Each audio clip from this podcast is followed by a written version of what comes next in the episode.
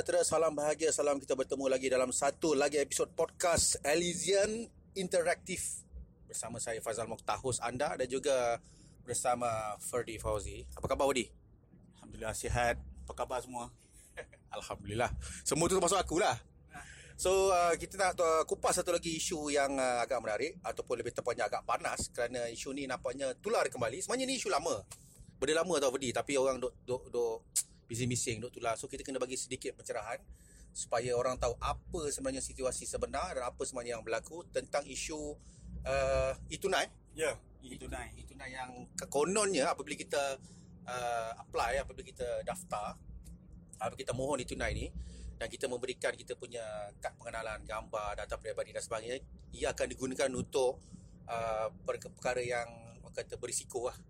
Seperti perkongsian uh, apa? Data, perkongsian data, informasi. Maknanya kita punya pi- kita punya peribadi apa data-data peribadi atau punya personal info tu terbongkar. So untuk untuk persoalan mereka yang masih lagi dalam tanda tanya termasuk juga aku adalah adakah kita straightforward je lah. Adakah benda ni fakta ataupun auta? Silakan Fadi. Okey, sebelum uh, saya kupas lebih lanjut lah berkenaan dengan apa uh, ke pencerobohan data berkenaan dengan apa e-tunai ni semua kan. Uh, saya nak saya nak terangkan dululah kenapa bila orang nak dapatkan uh, yang e-tunai RM30 ni dia perlukan apa uh, selfie dan semua tu lah.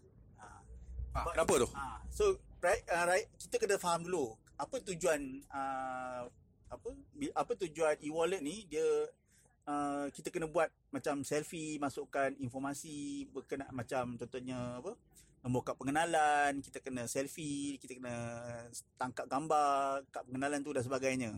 Ni bila apa uh, sa- sesuatu company tu dia keluarkan uh, kata aplikasi uh, e-wallet ni okay, dia kena uh, apa patuh kepada uh, kata uh, terms and condition bank negara lah. Terma dan syarat lah. terma dan syarat dia.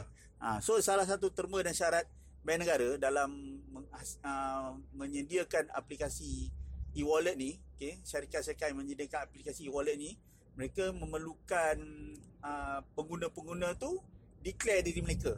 Uh, iaitu kita panggil uh, know your customer ataupun singkatannya KYC Hmm. uh, so dalam teknologi apa teknologi kewangan ni lah fintech lah kita panggil. Uh, KYC ni adalah Fintech adalah financial technology. uh, financial technology. So uh, dalam financial technology ni, okay, bank negara dia dah enforce okay, uh, uh, semua pe, uh, pemain industri e-wallet ni perlu uh, apa perlu me, men, uh, jadi kita uh, perlu bagi tahu dekat customer ataupun bila customer tu dia nak gunakan uh, aplikasi tu dia kena declare diri mereka. Ah, so nak declare diri mereka ni sebagai pengguna dalam aplikasi wallet tu, so dia kena sediakanlah uh, apa informasi ini. So kalau kalau katalah kita tak sediakan informasi macam uh, nombor kad pengenalan, uh, selfie semua ni kan. So siapa-siapa boleh register, siapa-siapa boleh menyamar. Betul betul. Contoh macam Faizal kan. Tiba-tiba je ada orang Faizal lain pula Ah. yang masukkan nombor IC kan. Kalau tak selfie Maknanya bukan Faizal Mota, Ah, bukan aku lah. Bukan Faizal Muta Mungkin orang lain yang tak daripada mana Maybe daripada Rusia ke kan Eh, pernah jadi. Ah. Pernah jadi.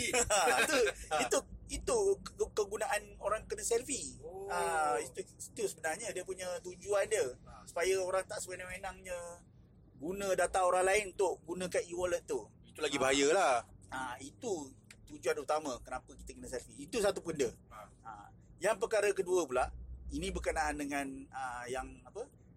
uh, tularah sebelum ni kan yang orang kata bila dia buka balik uh, terma dan syarat daripada uh, apa uh, e-wallet punya pemain e-wallet ni yang mengatakan mereka akan kongsikan data akan kongsikan informasi yang kita dah selfie semua tu kepada apa uh, company-company ataupun government okey bagi saya sebenarnya isu ni dah lapuk lah Ah. okey sebelum ni Kita pernah dengar sebelum ni kan? Ya, betul. Se- Sebenarnya benda ni orang kata sebelum e-wallet tu dia apa kita register semua tu sebenarnya memang dah ada dah informasi ni. So semua cuma, cuma orang Contohnya dalam social media kita kan Facebook, Instagram dah ada maklumat kita Twitter betul Facebook, social media pun dah ada. So kenapa yang orang yang tiba-tiba nak tularkan benda ni?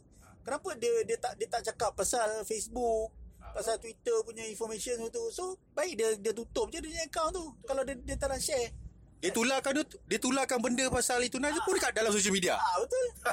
tapi dia tak tahu sebenarnya Facebook dah gunakan data dia tu untuk Ah. untuk untuk apa pemain apa untuk advertiser Ya, untuk ya. company-company lain untuk sebab data ni memang orang kata zaman sekarang ni data ni adalah currency lah Betul. ha, adalah orang kata mata wang bagi uh, orang-orang industri ni dia dah share tu dia boleh monetize data tu sebenarnya. Ha, so benda ni sepatutnya apa tak tak tak berlaku lah orang kata orang, orang semua dah tahu dah benda ni. Ha, jangan jangan nak sensasikan. Ha, so saya rasa benda ni bukan bukan bukan jadi bukan isu baru lah. Lagipun kalau katalah pemain uh, pemain e-wallet ni nak share uh, kepada company-company atau syarikat-syarikat yang lain Ha. untuk tujuan uh, monetize mereka kan. Bagi saya mereka masih ter, tertakluk pada PDPA ni. Uh, PDPA ni adalah memang uh, kerajaan punya ni lah undang-undang PDPA ni kalau nak tahu boleh Google sendiri lah.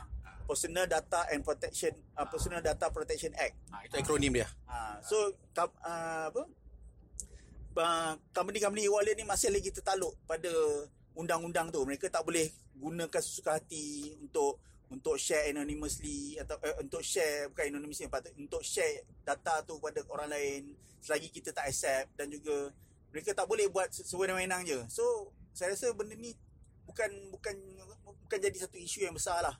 Ha, bagi bagi saya pun orang kata kalau dia nak gunakan pun kan mungkin ada mungkin ada sesuatu benda yang orang kata memang orang kata dalam sesuatu, sesuatu keadaan yang terdesak lah baru dia akan gunakan data tu untuk untuk isu-isu contohnya macam kalau ada isu jenayah ke ada isu apa, penyelewengan dan sebagainya baru dia akan dia akan gunakan benda tu. Ha, bagi saya kita jangan risau. Ha, jangan risau. Kalau macam takat orang yang tu contohlah yang tularkan benda tu kan yang pasal e-wallet ni kan. Berapa banyak lah sangat akaun dia akaun dia. Ni bi- uh, billionaire ke jutawan ke kan. ha, kalau takat akaun dalam bank tu beberapa ringgit sangat saya rasa tak perlu risau lah. Ha, itu saya rasa don't, don't worry. Ini kisah-kisah orang kata jenis kategori kerisauan-kerisauan tak perlu lah. Ya. Sebab benda ni. Macam saya pun first time dengar tentang uh, apa ni tadi sebut data tu satu jenis mata wang atau currency. Masa kat 8 10 tahun dulu masih pilihan raya, masih orang kata ada pengundi hantu, pengundi bangla itu pun data-data juga. Yang mana orang gunakan untuk meraih undi dan sebagainya. Tapi itu isu saya rasa uh, tak perlu kita gembar-gemburkan lagi, tak perlu kita sensasikan lagi. Seterusnya pada soalan saya yang kedua dan terakhir adalah uh, perlu takut, perlu risau atau tidak? Saya rasa masyarakat tak perlu risau sebab macam saya cakap tadi benda uh, apa uh, informasi-informasi semua dah memang kata apa dah di di apa kata dilindungi oleh kerajaan dengan akta PDPA ni. So kita tak perlu risau kalau apa company-company ni dia nak dia nak ada nak gunakan ke. So kalau dia gunakan sewenang-wenangnya, mereka boleh di, boleh dikenakan saman oleh pihak kerajaan. Ha. Kita pun memang ada akta undang-undang tu kan. Kita, kita ada akta. So saya rasa benda ni tak tak patut jadi isu lah. Ha, tak patut di di di digembar-gemburkan, tak perlu dirisau oleh ni lah, oleh masyarakat lah. Okay, so itu dari tuan-tuan dan puan saya rasa kalau benda ada satu perkara baru yang kita tak tahu atau kita tak diberi pencerahan mungkin kita uh, dalam keadaan panik se- sebab kita tak tahu apa sebenarnya uh, kebenaran yang wujud daripada uh, perkara-perkara sensasi yang ditularkan. Jadi jika ada sebarang soalan atau kemusykilan boleh terus uh, saja majukan ke kami di alizian.xyz melalui saluran podcast ini sendiri melalui Facebook, Instagram dan Twitter kami, malah di uh, website kami di alizian.xyz. Sebarang soalan, Q&A, uh, boleh tanya kita punya wazir IT kita, wazir Melita kita, kita punya imam kita, iaitu Tuan Fadi Fauzi. Terima kasih Tuan Fadi Fauzi. Ya. Sekali lagi. Saya lagi saya cakap, kalau tak pasti, jangan kongsi. Wah, hashtag kerajaan tu. Bagus. Okey, itu saja untuk episode kali ini. Kita berjumpa lagi dalam episode podcast yang akan datang. Saya Fazal Mokhtar bersama Fadi Fauzi. Assalamualaikum. Bye-bye. Ya. Yeah.